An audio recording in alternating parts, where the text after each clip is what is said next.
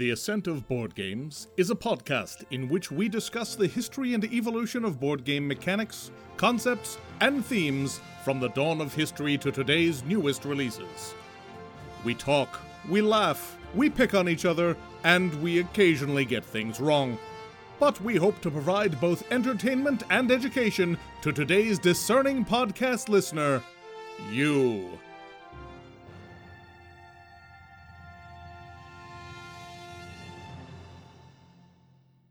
Hey, everybody, welcome to episode two of The Ascent of Board Games. Uh, I am one of your many hosts, Brian Schoner, and I am joined by. Joe Streaky, Jason Warand, Mike Kodab Haft, and Frank Branham, the archivist. Yes.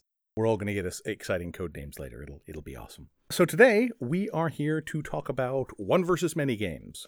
When you have one player who is trying to do a particular thing, and the other players are collectively trying to keep them from doing that thing and or do something else before the first person does their thing. Now, this covers a lot of ground. There are certainly some elements that we're going to cut out. For instance, there's a whole genre of games uh, that we're sort of collectively referring to as dungeon crawls, where one player is the the dungeon master and is running the bad guys while the other players are heroes going in and trying to defeat them. That covers things like Descent and Catacombs and uh, Star Wars Imperial Assault. There's a whole series of games along those lines, and, and that's really another episode unto itself. So we're going to kind of skip those today. And we are so doing that episode. Oh, yes. oh, yes. There will be more. This is talking about games where you've got one person who is who is diametrically opposed to the rest of the players working together. We did a lot of research on this one, and when I say we, I mostly mean Jason, uh, and discovered some some interesting, surprisingly early precursors to what we think of as as the modern, uh, you know, board game. So, Jason, you want to start us off with the game of deer stalking? Sure, sure. So, uh, Deer Stalker, uh, created by Question Mark. No idea who who actually made that, but uh, started in 1835. Uh, essentially, it's a single sheet of paper. One player takes on the role of the deer. Um, that and the other players are playing the roles of sportsmen. I think is what they're actually called in the rules. There's Because deer murderers just doesn't sound as good. I mean, that's the sequel, I think. um, but there's five of the sportsmen, and there's the one deer. Um, they have different wind conditions. Uh, the the deer is trying to escape to the mountains, which is at the top of the sheet, and the sportsmen are trying to essentially corral the deer into specific locations on the on the on the sheet. I believe it was uh, at some houses on the actual picture. Uh, it's a fairly simple game, unsurprisingly, since it's from 1835, but it did allow for some variation, right? So the the people that movement was handled by going from dot to dot. Uh, that was for both the sportsman and the deer. However, the deer did have one special ability where it could cross a single spot of water on the uh, on the map via a dotted line. The sportsman would have to go around it. Well, and even though none of us have, have played this game, just by looking at it, it it's and reading over the directions, it's amazing because you can see even in uh, 1835 that all of those ideas that we find in modern day one verse many games and in hidden movement games are there, which is just kind of mind blowing to think about. Yeah, I mean it, it's not so much hidden movement because you know the hunters know where the deer is, but still you're you've got the sort of same kind of group of people trying to surround the target that we see in a lot of these later games. Um, this isn't necessarily strictly a one versus many games because in theory one person could play all the hunters, and that's going to be true of a number of the games we talk about. But basically, um, it it is the first example we could find that really fits you know what we're thinking of as a as a one versus many game. And the game itself is kind of descended from Bagh-Chal or Fox and Geese, which dates back to maybe 1000. Uh, I mean, this is a traditional game where a whole bunch of guys go after one. Uh, it's just the first time where someone suggested that the, the hunters needed to be split up among people. And then as far as the 20th century goes, I think we have another early example from Frank's uh, ridiculously large collection. Yeah, probably a better patient zero would be Mr. Ree the Fireside Detective. Uh, again, uncredited designer, 1937 from Selchow and Righter. They actually published this at least three times 1937, 1946, and 1957. This is interesting. It casts one person as a detective, and everyone else is basically kind of working together to set up a crime and just confuse the daylights out of the detective.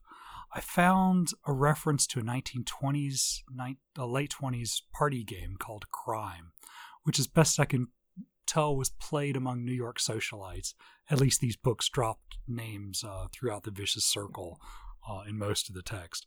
But anyway, when they made Crime into a board game, Mr. Ree basically has a lot of elements of Clue, but again, that's about four or five years before Clue. Uh, Mr. Ree, as a detective, wanders around the board, occasionally stopping people who are carrying weapons. The other players uh, are basically passing cards to each other. At some point, someone's going to have one of the specific four murder cards and the matching weapon, which goes inside their little pawn. And then they can pass a card to another player to declare that, oh, they're murdered. Dun, dun, dun. And at that point, the detective has 10 minutes to start questioning all the people at the table. Only the murderer is allowed to lie, everyone else must tell the truth. So it's sort of a party board game deduction thing. Yeah, not really deduction because it's mostly how well the uh, the participants, non non detectives, are able to cover their tracks and confuse the issue. Interesting. I I I don't know quite uh, how to feel about that. I'd, I'd, I'd like to see it played sometime just to see see what's going on. We have a copy here, so uh, two copies. Yeah. Oh, God, two copies. Excuse me. Two different yeah, editions. All right. Well, because we're nothing if not thorough here. Um, so yeah, interesting. Interesting. You know, while there were certainly some others along this vein in the intervening years, I think the next sort of big, well-known one uh, was a little number called "Escape from Colditz." That one came out in 1973 from from Gibson Games in the UK. And it's interesting because the designer, a guy by the name of Pat Reid, was actually uh, a prisoner of war in World War II who escaped from Colditz. So he, he knows the area quite well. The other designer was one of the screenwriters of Barbarella. Just in case you wanted to see your Jane Fonda, that is that is Dino De Laurentiis's movie. That is a beautiful piece of trivia you got in there. So yeah, basically, um, you have one player who is the German security officer, and a group of other uh, players who are are the escape officers, each representing a different country. So you have someone who's trying to get the British prisoners out, and someone who's trying to get the French prisoners out, and you had to uh, go around and basically try and collect an escape kit uh, by visiting locations or, or using various cards to get what you needed to get out. Right, and this is uh, this is Joe's favorite kind of cooperative game.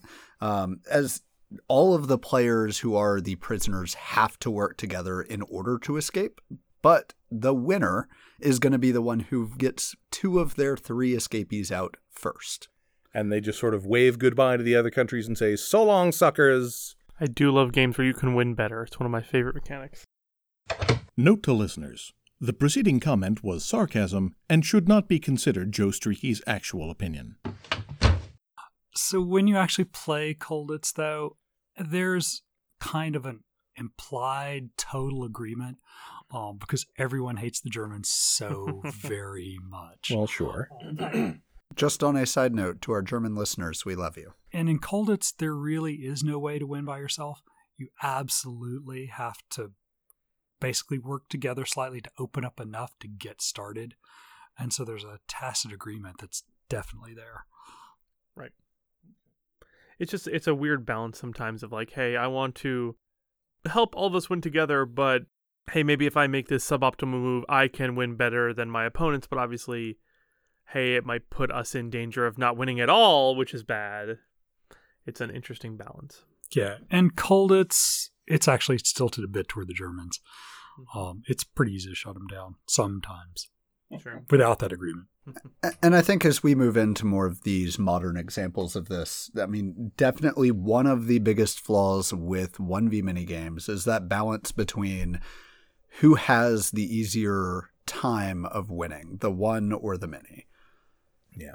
And one of the nice things I, th- I, think a lot of the games as we start talking about these and, and sort of game design has evolved is most of them will include things like if you find that the single player is having too easy a time, here are some things you can do to make it harder for them or easier for the other players and vice versa. Yeah. I mean, when you go back that far, the idea of win conditions is actually a little vague. Uh, both Colditz and Mr. Ree are kind of, yay, you win. Ree in particular just basically says whether the detective wins or loses. It doesn't even say that the other players get to win if the detective loses. Yeah, it's it's less about winning and more about the experience. It's about the journey. so the next uh, sort of big uh, and I think the first really successful mass market one versus many games is Scotland Yard, uh, which is a 1983 game originally published by Ravensburger. Um, it was uh, designed by a number of uh, German folks whose whose names I'm probably going to horribly mispronounce. Um, and in fact, I'm just going to refer you to the geek because there's too many of them. We only have a limited amount of time in the podcast. But the premise is basically one person is playing Mr. X, who is moving around uh, a map of London in secret. He's recording the locations that he is at at any given time. And the other players are detectives who are moving at first somewhat randomly around the city, trying to sort of stumble on his trail or figure out where he might be. Periodically, Mr. X is required to reveal his location. You know, he says, okay, this turn I'm at, at spot 73 or whatever it might be. Uh, and then the detectives are basically racing to hem him in and surround him. There are, are the various movement tokens that the detectives can use to use buses and, and the tube and that sort of thing to get around town faster. But when they use them, they go to Mr. X so he can use those later to, to escape better. I think one of the big things that this adds in here is that hidden movement mechanic. Um, just taking that little bit, that tiny piece of information away from the mini, it makes for a, a much more interesting game dynamic in that it really makes the players who are on the mini side feel like they're having to use not only the skills provided in the game, but also kind of their logic thinking to narrow down the routes that Mr. X can take. Although the Scotland Yard didn't come up with the hidden movement mechanic, a lot of the play of uh, Scotland Yard comes from an older 1979 Parker Brothers game called Stop Thief, which uh, got a recent reissue. Literally, at the basics, if you took Stop Thief and ripped the computer out, made it a player, and then made it much more of a gamer's deduction game, it, that's kind of what happened in Scotland Yard. So to be honest, whenever I think of Scotland Yard, I think of Mr. Jack, which I think is like the simplified. Hey, it was one of the it was one of the first hidden it was the first hidden deduction hidden movement game I ever played. So like it is the it is the it is just it hit me at that right time in my board gaming career. I was like, oh, well, this is just a game I think of now whenever I think of this specific kind of game. And now, Mr. Jack is the two-player version, right? it's a two-player game. It's I wouldn't yeah. call it a version of this. No, no, it's not. But it has a it has some. It it clearly intentionally hints at this game in a bunch of different ways. Right. Although, if I recall correctly, with Mr. Jack, the movement isn't actually hidden. The characters are all visible on the board. You just don't know which one Mr. Jack Correct. is. Right. Correct. But whenever I think uh, like it, it, this Mr. Jack definitely references this game in a variety of ways. Right. The setting is obviously very similar, and a ton of games reference Scotland Yard. I mean, there are perhaps four or five different editions. New York Chase. Yeah, uh, and... there was Mr. X, which was set in Europe uh, rather than just in London. Um, there's and there's a lot of other expansions of the theme that we'll talk about later in this podcast. But it's definitely, you know, it was the first big successful one. Uh, it won the Spiel des Jahres for that year. And again, it wasn't the first hidden movement game. There were certainly a lot of war games that used a kind of fog of war mechanic for which you needed a referee or something like that to tell you where the other players' armies were.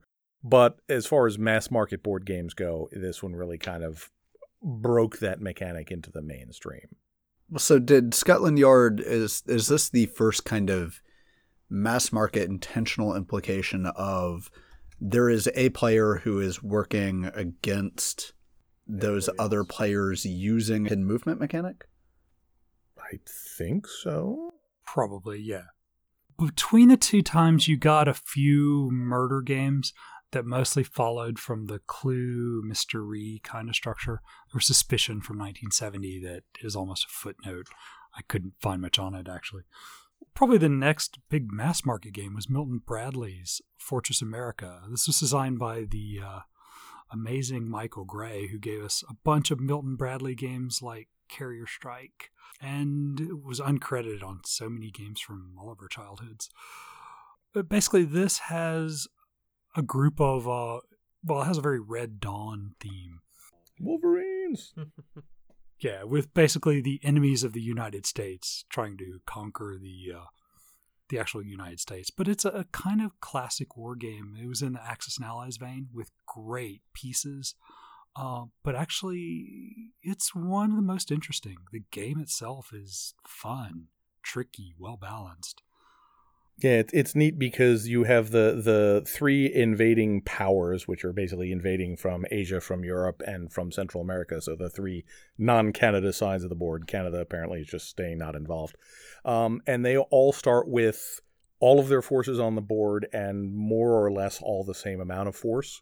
Uh, whereas the United States player starts with very limited military resources, but builds up increasingly throughout the game. So it's a matter of sort of holding on to enough of your core cities until you can get enough strength to really start pushing people back.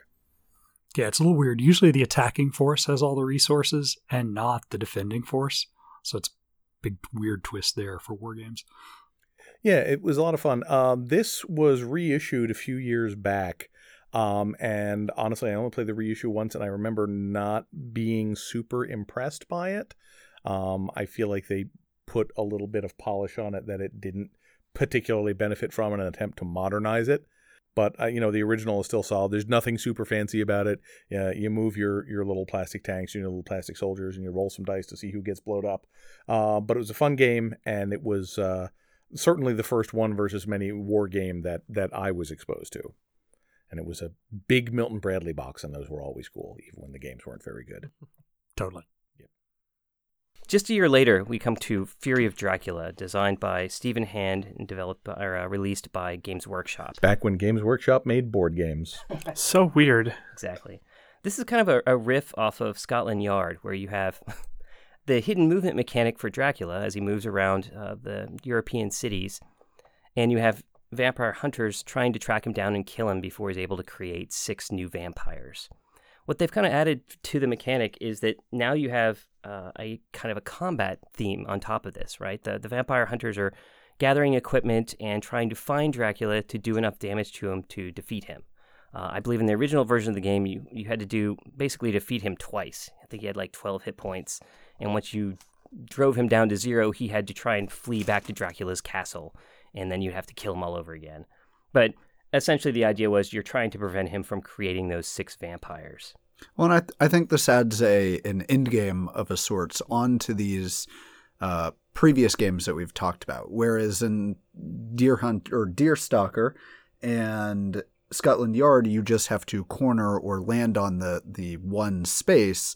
In Fury of Dracula, you have to actually battle that one down. Right. And there are certainly times in Fury of Dracula, like if it's at night and it's early in the game before the hunters have gotten some decent equipment, Dracula may just go ahead and jump one of the hunters, you know, and deliberately reveal his location and attack them to, to get them weakened in the early game. And Dracula leaves behind little presents, yeah. which is such a special occasion. Yeah, every the, the way it goes is basically he tracks the cities he travels through, and every time he leaves a city, he can leave an encounter there, which A is a way for the hunters to find him, and B makes their lives difficult when they find it. Right, which makes an interesting challenge because once you pick up on Dracula's trail, you need someone to go walk his trail backwards trying to figure out if he left any presents for you that might cause him to score points or move him towards his victory conditions. And uh, there are three editions of Fury of Dracula that have really, really messed with that concept of a trail over time. The first edition, it was much harder to figure out the trail. The second edition added a trail of cards so you could actually kind of figure out how far away Dracula was, and is a more of a callback to Scotland Yard. Mm-hmm. Yeah, uh, Fantasy Flight redid it in 2005 and then reissued it again in 2015. And that third edition made some other changes to the day and night cycle, kind of streamlined the game in a lot of ways. Um, the components in the second and third editions are, are really gorgeous. And I think each time they've really released the game, they've made it significantly better. The third edition is probably, spoiler alert, my favorite one versus many game. Yeah, and like the the nice thing about all of them is they're unlike some of the earlier one versus many games, this game is dripping with theme and it blood. Is, well, also blood, but blood is part of the theme. Sure. But like, it is just it is full of theme, right? Like you know, there's like most board games have a story, but like this one like is a really well known story. This one like all the components, the way they do things makes a lot of sense based on the story and the the way the mechanics all interweave together makes sense based on the story. So like it, the theme really resonates in the game. I feel like. Well, and they do a great job of weaving those two, th- two things together. Uh, one of my favorite examples of that is when Dracula moves across water. This mechanically hurts him, but also gives the player who's playing as Dracula a number of options to escape. Yeah, you can cover a lot of ground, but it is costly. I was just going to mention it's the only game I've played where you can have Mina Harker get into a fist fight with Dracula.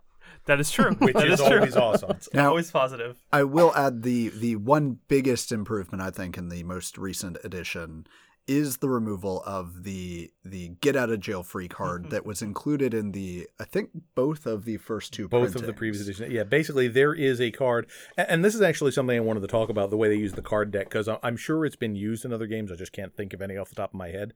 Basically, there's a, a single deck of of cards that have uh, vampire symbols on the back of some of them and hunter symbols like a cross on the back of the other. And basically, the players when they're investigating a city can choose to draw a card, and they pull it from the bottom of the deck. And if it's a cross card, they get it and get whatever benefit it conveys. And if it's a, a bat symbol, they give it to Dracula and he gets it. So there's a point where you really want to have those hunter cards early in the game because they do great things for helping you find where Dracula is. But, you know, drawing the ones for the other way are, are also problematic. And there was one, like Mike was mentioning, in the first couple editions of the game, that if you draw it, it basically just says Dracula erases his trail and goes to any city on the board and starts again from there. Which th- there's been at least one game that that uh, several of us were involved in where um, I was playing Dracula and and the hunters were telling our friend Alex, you know, we don't really need any more cards. I think we've got him narrowed down, and he drew a card, and I fled to a distant corner of Europe and subsequently won the game. Um, so yeah, that one's no longer in the uh, the newest edition, and uh, while it was a lot of fun for me, I, I think it's an improvement to the game overall. I believe there are a couple of second editions that also no longer have that card. there, there may have been an accident. But like all in all, it's it's a really great game, and the the way that all the mechanics interact together is, is really great. Absolutely. So next, I think we should probably touch on Betrayal at House on the Hill, um, released in 2004 by Avalon Hill Games. There are a bunch of designers, including Rob Daviau and Bill Glassco. Um, and one of the things that i I think is very interesting about House on the Hill is you all start as presumably you're all friends and you're just exploring this strange house that is kind of outlaid in a relatively random way with rooms all over the strange place. At some point, the game shifts to determine who hey what what hunt is occurring. Hey maybe it's a vampire maybe it's a werewolf maybe the house is trying to eat you while it's come alive. And at that point you determine who the betrayer is and normally it is now all the players against that person. There are a couple of scenarios where it might be hey everyone's against each other or maybe everyone is against the house in some weird way but normally it's there's one person who is the bad guy and everyone else is against them Yeah, and I think the the thing that this does differently is it begins as a fully cooperative game and as you're exploring the house, you are creating the map that the second half of the game will be played out in. And yeah, this calls back to a game that was one of my favorite games from the mid 80s Chill Black Morn Manor from 1985, uh, designed by Troy Denning and published by Pacesetter Games. Chill had that kind of switch. In Chill, you started out with a staged deck of events depending on which monster was the bad guy. And your object was to basically find the one magic dingus that the bad guy was allergic to uh, and move it to the room where the bad guy was. But along the t- uh, one person would be the minion. And people would end up switching sides over the course of the game, back and forth, which uh, kind of got a little old. You almost wish that everyone had started out friends and maybe one somebody had gone evil, like in Betrayal. Yeah, it's it's interesting. And now I can't remember. It's been a long time since I played Black Morn Manor. Was the the minion known at the start of the game? The minion knew who the master was, knew everything at the beginning of the game. but did the other players know who the minion was? totally, yeah. Okay, it was okay, all okay. open, Right, and okay. the minion starts as one person against many. So we got the rules in. Okay, I like it. But yeah, there's there's definitely you can see uh, a lot of that that heritage in the genes of Betrayal at House on the Hill. Same sort of tile laying map set out and the the one versus many concept.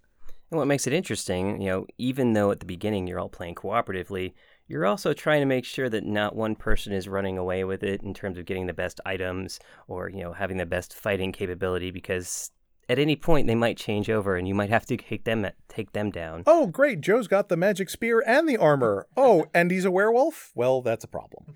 Well, and so I think this is one of the biggest problems with this game is it suffered from randomness. There would be I I would argue that it reveled in randomness. Yes. fair enough, fair enough. But there there were definitely situations when that betrayal was revealed that the the players just don't stand a chance, which is part of the fun, but it, it really does not do anything to take care of its balance. So Betrayal has kind of a long and storied history that explains some of that. Uh, it started out in the mid 90s. Bruce Glassco is the original designer. He had it accepted by Avalon Hill. Um, and at that point, Avalon Hill worked with it for a while, probably added a 36 page rule book with paragraphs and numbers, but eventually didn't end up doing it, sold it to Hasbro, where you picked up Rob Daviau and some people working on it. Finally, Hasbro kind of ceded it to Wizards of the Coast, and some poor designer, I think that might have been Bill McQuillan, uh, got stuck with a three week deadline and said, Hey, we're publishing this for Halloween. Print it. And as a result, on that first edition, some of the quests don't even work. I mean, some things in the player book don't match up with the monster book. Yeah, the, the first it was edition was, very flaky. The the second edition is significantly better though. Uh, but yeah, there is a lot of random. If you haven't explored very far and you wind up in a werewolf in a three room house, then you're gonna have problems. I'm sorry, Frank. With with your your vast historical knowledge of this, can anything you know explain those terrible, terrible hit point stat trackers? No, no, no, nothing. uh, although Thingiverse, uh, there's like an entire page on those in Thingiverse for printing off separate replacements for those stupid stat trackers. Yeah, three 3D printers are, are primarily, I think, used today to fix bad board game components. And and it's funny, right? Because even with the re-release that um, who was it? Uh, Wizards of the Coast produced Yeah. not that long ago. Their first printing of that re-release suffered from basically a, a set of warped map tiles. Well, yeah, and that's that's less bad design and just shipping issues, but it, it's it it is a cursed game. And yet they also still kept those same hit point trackers. Like they, they made it They zero fixed so effort many other to improve things. it. Yeah. Yeah. there's a little bit of ching money. People are paying $150 for this. Uh, and but the real problem, I mean, it's 54 games. That whole random thing is going to be the development is insane. You can't make a game like that. right. So it's also worth mentioning the much more modern re-release, uh, kind of spiritual re-release, I think, perhaps appropriately, uh, Betrayal at Baldur's Gate, which was released in 2017 uh, by Avalon Hill Games and Wizards of the Coast, uh, worked on by Chris, Chris Duplass and Mike Mearls, and you know it. It has a very similar feel to Betrayal, right? You're instead of going through a house, you're going through the city of Baldur's Gate. Um, so they functionally, I think they removed the Betrayal at House on the Hill has three floors, and Betrayal of Baldur's Gate has the street level and the underground, so they have two levels.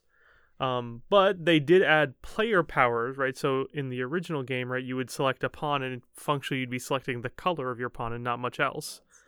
Your starting stats are different. Sliding stats are slightly different, um, but in Betrayal of Baldur's Gate, you have a starting power that you have the entirety of the game that, that gives you some specific effect. Though I do want to point out they still have those same hit point counters. Let it go, Mike. At Let this it go. point, they're just doing it on purpose. now they just hate you. Yep. Uh, one other thing I definitely want to mention is uh, coming out later this year. You guys may have recognized that Rob Daviau, the designer of, of Betrayal at House on the Hill, uh, is also the guy who's responsible for a lot of the legacy games that have been coming out recently, and he is preparing uh, Betrayal Legacy. Uh, which sounds like it's going to be really interesting. You're going to basically be a family of professional haunted house investigators or whatever and you know the, the game will follow them through the generations and maybe the cursed dagger you got in game one will wind up being the thing that you need to kill the mummy in game six so i'm i'm really interested to see how that turns out And stay tuned for our legacy episode, which we know we're going to do. oh yes we have opinions next interesting innovation uh, on our list as far as the one versus many concept uh, it was nuns on the run uh, which is a 2010 release from mayfair by uh, frederick moyersoen and uh, it sort of turns the scotland yard style hidden movement on its head.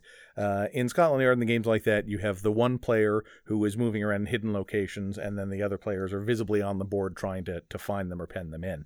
In nuns on the run um, the the one player, although it may be two, uh, are playing the abbess and the prioress uh, of a, a you know Catholic school you know nunnery, um, and they are moving around in public on the board trying to find the children who are all running around in recording secret movement.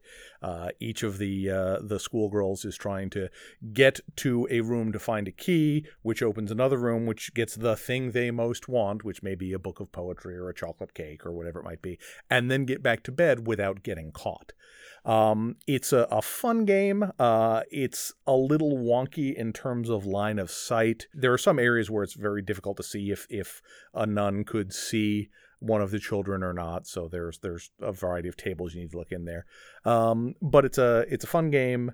Um, it it is semi cooperative in the sense that eh, if enough of the children get caught, they're not out of the game, but enough children getting caught will end the game and the nuns win. So semi co-op there. One of the interesting things it does is it, it has the two verse mini. So having the abbess and the prioress split up and be operated by different people, I think is a unique development in this few versus many genre. It it can change that gameplay a lot, and I think that's mostly due to table talk, which is something we haven't really discussed yet. But I mean, I feel like in these games, you're playing everything above board and having discussions kind of away from the table is against the spirit of the game. And sometimes against the specific rules of the game, depending on the game. Yeah, there there are certainly a lot of times, uh, you know, when I've been Dracula and Fury of Dracula, and I'm listening very carefully to what the hunters are saying, and and either they say, well, if he's gone that way, there's no way we can catch him. he's like, well, I haven't gone that way, but maybe I will now. so there's there's certainly a lot of value in that. The other thing that I think is neat about Nuns on the Run is that the abbess and the prioress are to some extent on rails. You know, whenever they reach sort of the end point of one of their routes, they sort of choose a second one. You know, I'm going from the the abbess's office to the library, and I'm following the green path. And basically, they will keep going on that green path. They have some control over their speed, but they, we know what route they're going to follow until they get there, unless they see or hear something suspicious. Um, so the the the school children players have a pretty good idea of where their pursuers will be, but not exact knowledge. Yeah, the, the moment when the prioress or the abbess hears noise or sees someone and can go off script is the most terrifying point of the game. You're like, oh god, what are they going to do? And you know, previously they're on these specific rails, and so the player creativity of the player who's playing the prioress and, and abbess can't be utilized. But as soon as it can be, hey, they might have seen someone, you know, in you know five or six squares in a direction, but they may be like, well, I'm not gonna be able to catch that person. Let me go turn this corner, go walk into this hallway and see what I can see as well, because maybe there's something interesting there. And hey, there was someone who was hiding right there. It's like, why did you show yourself so they could walk around the corner and come catch me? You total jerk. Yeah, there's there's a lot of great moments of I've I was fine. Why did you make noise? Yeah, the mini the mini can really mess each other up completely unintentionally. And uh, that's even harder when you cannot communicate to that other player that, hey, I'm hiding in this hallway. Don't do it. And, you know, in some ways, you kind of don't want to let, you know, you want someone else to. You don't want someone else to screw you up, but like your opponents do want someone to screw you up if you're about to win, right? They're like, "Hey, yeah, great, go off track." It's It'll like be great, you, you want the other children to get caught up to a point. right? So it's a nice balance. Uh, I, I still don't understand why they haven't released a Harry Potter themed version of this. It seems like it would print an infinite amount of money. I don't understand. Really, it, it's a good point. So, uh, An interesting stop along the way is- is going to be in 2011's Tragedy Looper, which was published by Fire Games. Um, do we actually have a designer on that one? Bakafire is the the name of the designer and the company, and we don't really know who they are. They may be an AI. Okay. Um, well, that would certainly make sense because this game is complex. Um, it, it is a one versus many game about time travel. Uh, the one is playing the story master who is setting up a series of events that need to be executed a certain number of times. The many are playing uh, various people who can travel through time using one of three different methods. Um, and this is all kind of wrapped in a very anime esque uh, uh, theming. It, it is very Japanese. Except for the Groundhog Day thing, Well, because it is yes. Completely channeling Groundhog Day. Yeah, totally. And and what this game does interestingly is it has a very limited space of things that can happen. And so every iteration of the game, the players get a or the mini get a little bit more information on what exactly the one is trying to achieve. Um, whether these two characters can't be in the same room together because one of them will murder the other, or one of them can't uh, move in a specific direction because of the rules of the game that are only known to the one. It, it does some really mind bending things and it really steps up the deduction required for the mini to win. So basically, what happens in the game, and and this is a weird game to explain, but I'm to do my best.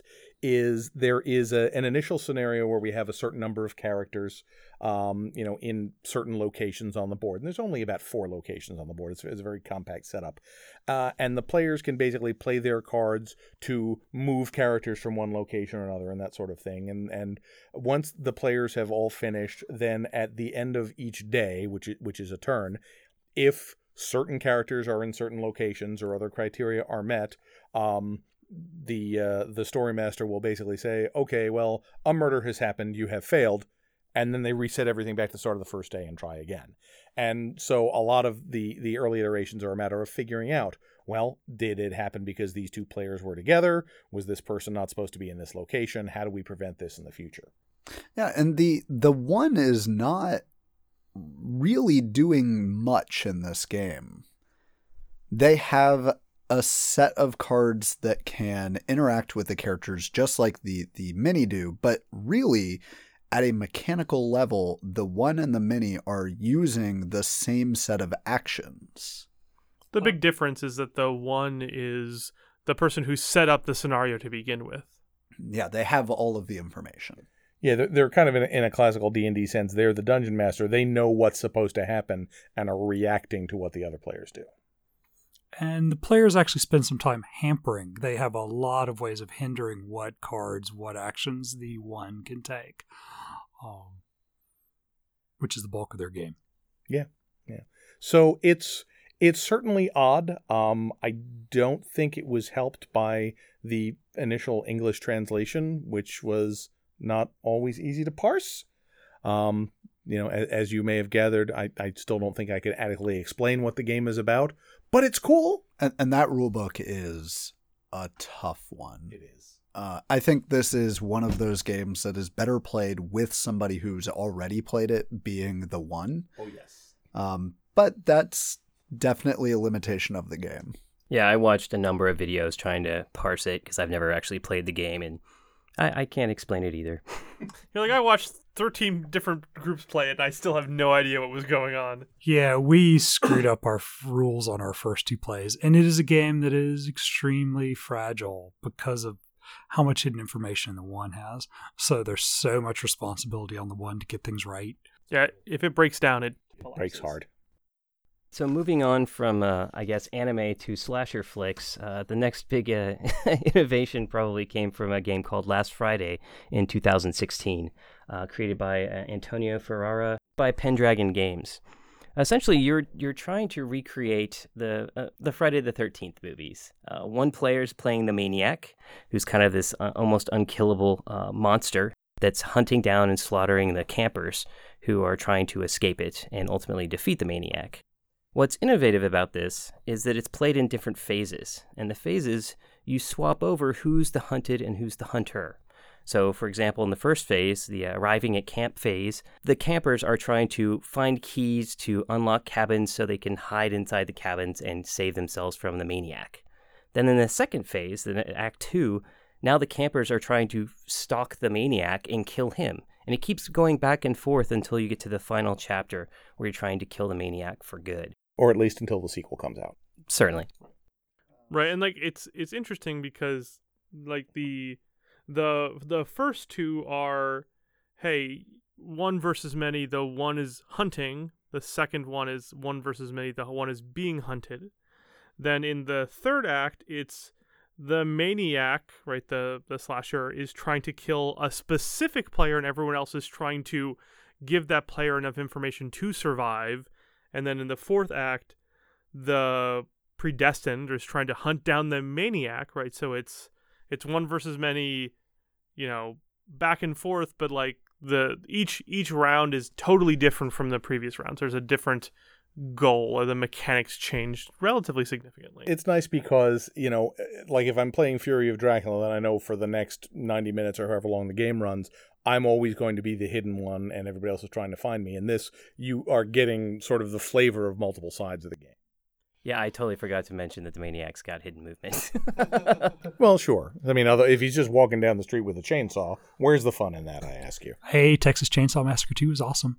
Okay. There fair you go. Fair enough. Well, in this game, once again, is just it. It's dripping in theme uh, And I mean- blood. and blood.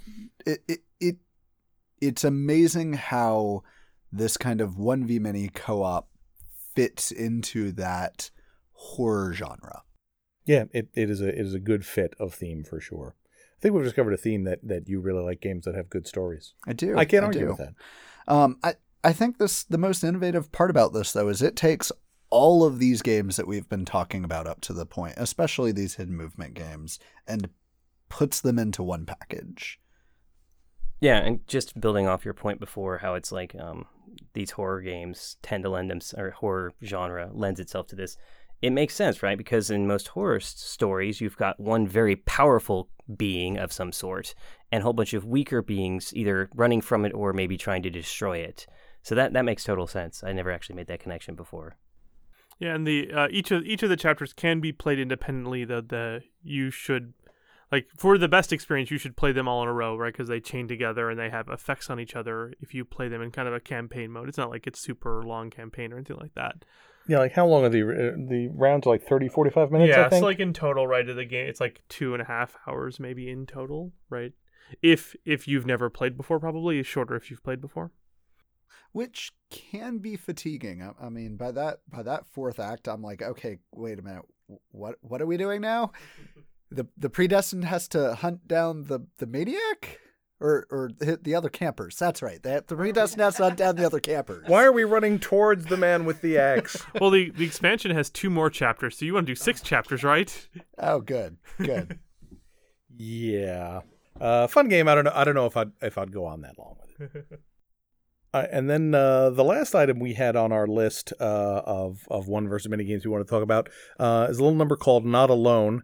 Uh, came out in 2016 by uh, Masson, published by Stronghold Games, and uh, this is basically sort of a predator vibe, I guess. Um, you've got a group of, of uh, astronauts who have crash landed on an alien planet, and there is something large and menacing trying to to lurk and, and figure out uh, where they are and murder them horribly. Or completely failing at that. Well, that depends on who's playing the bad guy. Right, and so this one is it's very small. It it is a very quick game that gives the same feeling as these other one v mini games. Uh, we've completed within a the thirty minutes. Yeah, having never played before. It's also very compact, right? It doesn't take a lot of table space either. But what what I found interesting is uh, it's functionally both sides are hidden movement, right? Because the the hunted are playing down cards face down.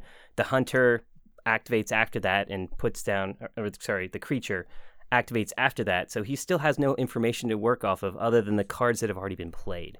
I mean, it calls back to like a basic bluffing mechanism. There's no history for any of it. It's just, I'm here now. Okay, I'll be here. And you're done. So, I mean, really, really trims out the, the long bits. Yeah, I think the the the one the person who's playing the creature, the one, has to really be paying attention to where each of their the other players have gone, which which uh, locations they've already utilized, Yeah, thanks a lot, Mike. versus the players who are really just trying to run out the clock because they just need to survive for a certain number of turns.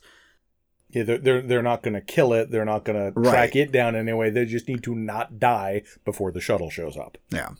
One thing that we haven't really brought up that I think is one of the appeals of the one versus many is the games. Sp- you spend a lot of time playing simultaneously or working together on other people's turns.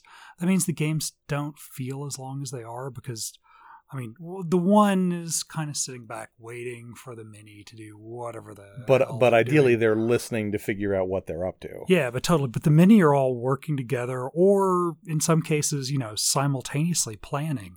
So the games have a really kind of fast and pace and such. Yeah, that is uh, that is a good aspect. Uh, another thing that I wanted to talk about is uh, just uh, in terms of related topics, some of the the gimmicks or the ways that these games are set up to keep the other players, keep the many from figuring out what the one is up to. I, I still remember in Scotland Yard there was basically a little hat brim that you could put down, so it was like a little cardboard visor that you put so other people couldn't see where your eyes were when you were looking at the board. I don't know how many people actually wear that, but I think it's awesome. But yeah, Fury of Dracula, actually, the later editions, I haven't played the earlier ones, has its own separate map. So you don't have Dracula appearing at certain parts of the map that become very obvious to the other players. Right. And one of the nice things they finally did in the third edition is that they gave Dracula a copy of the map upside down, but with the language printed right side up so that you could figure out where you are on the board without having to read upside down.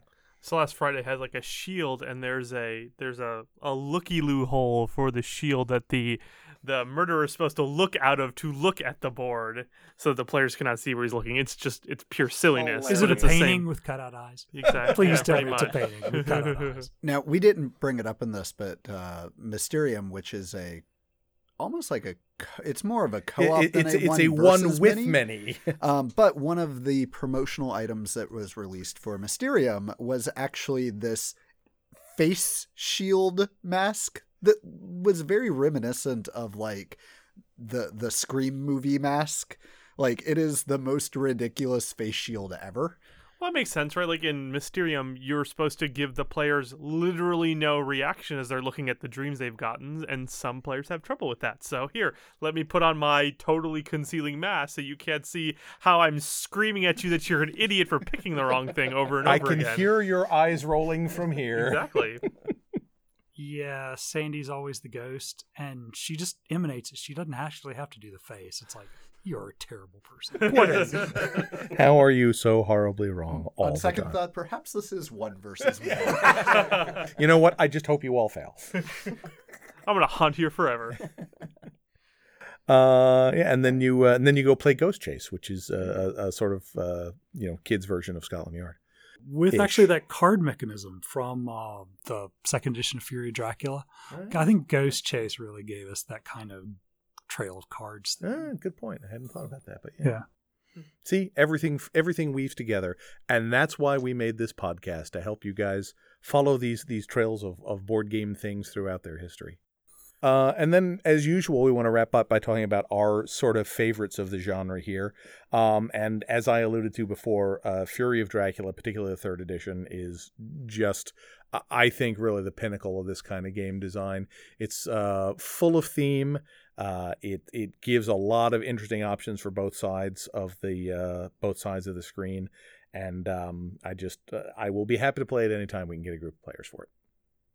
Yeah, I agree. I think Fury Dracula is a, a great game. I think there's, in my mind, there's no question that among the options, like it's certainly a game I'd be more than happy to bring to the table at any point.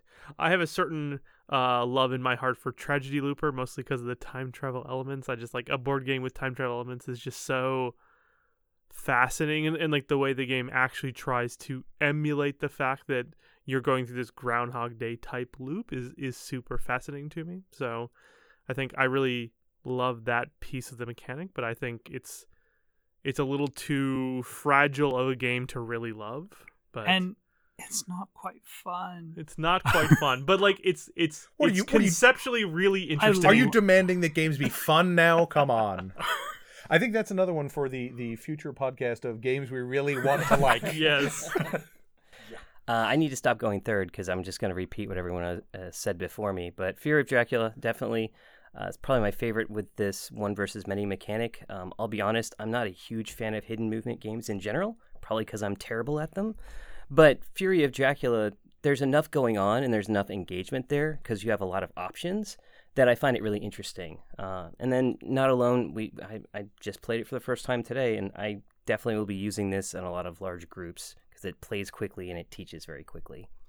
Yeah, I think I'm I'm gonna diverge here a little bit. I'm gonna go with um, Betrayal. Uh, Betrayal at House on Haunted Hill just it hit me at a time in my life, or especially my board gaming career, that it is a game that I am always willing to go back and visit. Now, that being said, I can only take so much betrayal at a specific time because of that randomness. But if anybody were to offer a game of betrayal, I'm in. Don't get me wrong. I am super excited for Betrayal Legacy. Oh, it's yes. going to be amazing. It, it's going to be so good. Yeah, uh, and the other nice thing about Betrayal is that it's it's very easy to get non gamers into. You can explain the rules in two minutes and and get people on it. It's a great pickup game if you don't know of anything else to play. You do have to be careful though, because that can really ruin someone's experience when they end up being the traitor and they don't want to be the only person on their team. I've Well- had that experience a couple times with new players. and- Curses curses are like that. I have not played Fury of Dracula third edition. I no no no. I Okay, Played, okay, I was gonna say. played first and second edition Okay. quite a bit, and never quite found that they were that amazing. So I'd go Fortress America. I suspect third edition Fury of Dracula would happily displace that in a second uh, after reading the rules. well, clearly we need to get that one on the on the board. but of course, Fortress America, dudes on a map. You get to kill things. little plastic hover tanks. There. yes, you need little plastic tanks to make a good game. All right. Well, uh, there you have it, folks. I think that will wrap us up for today. As always, we want to hear more about what uh, your favorite one versus many games are and where we're horribly wrong and what you uh, would like to hear us talk about next. So please come check out our website, which is ascentofboardgames.com, or you can email us at ascentofboardgames at gmail.com. Our Facebook account, because Facebook is weird, is facebook.com slash group slash ascentboardgames. They don't like the word of in there, apparently. Twitter is Ascent of Games. Uh, apparently, Ascent of Board Games is too long for a Twitter username. We try to be consistent, but the internet won't let us. Discord, though, is discord.ascentofboardgames.com, or you can find us on Instagram, which we don't have much on yet, but we're working on it, at instagram.com slash ascentofboardgames. Those are long and inconsistent and a pain to transcribe, so your best bet is probably just to go to our website, which, once again, is ascentofboardgames.com, and just click on the links there. We've got a poll for what we should do for our next episodes. We've got information on us. You can even see pictures of us and recognize that we all have great faces for podcasting. And um, let us know what you think. We'd love to hear from you. We hope you have enjoyed this episode of The Ascent of Board Games, which is protected by the Creative Commons license. Opening and closing music is Evening Melodrama by Kevin MacLeod via Incompetech.com. Full details can be found at ascentofboardgames.com. Please share, like, subscribe, review, and comment on this podcast. And thank you for listening.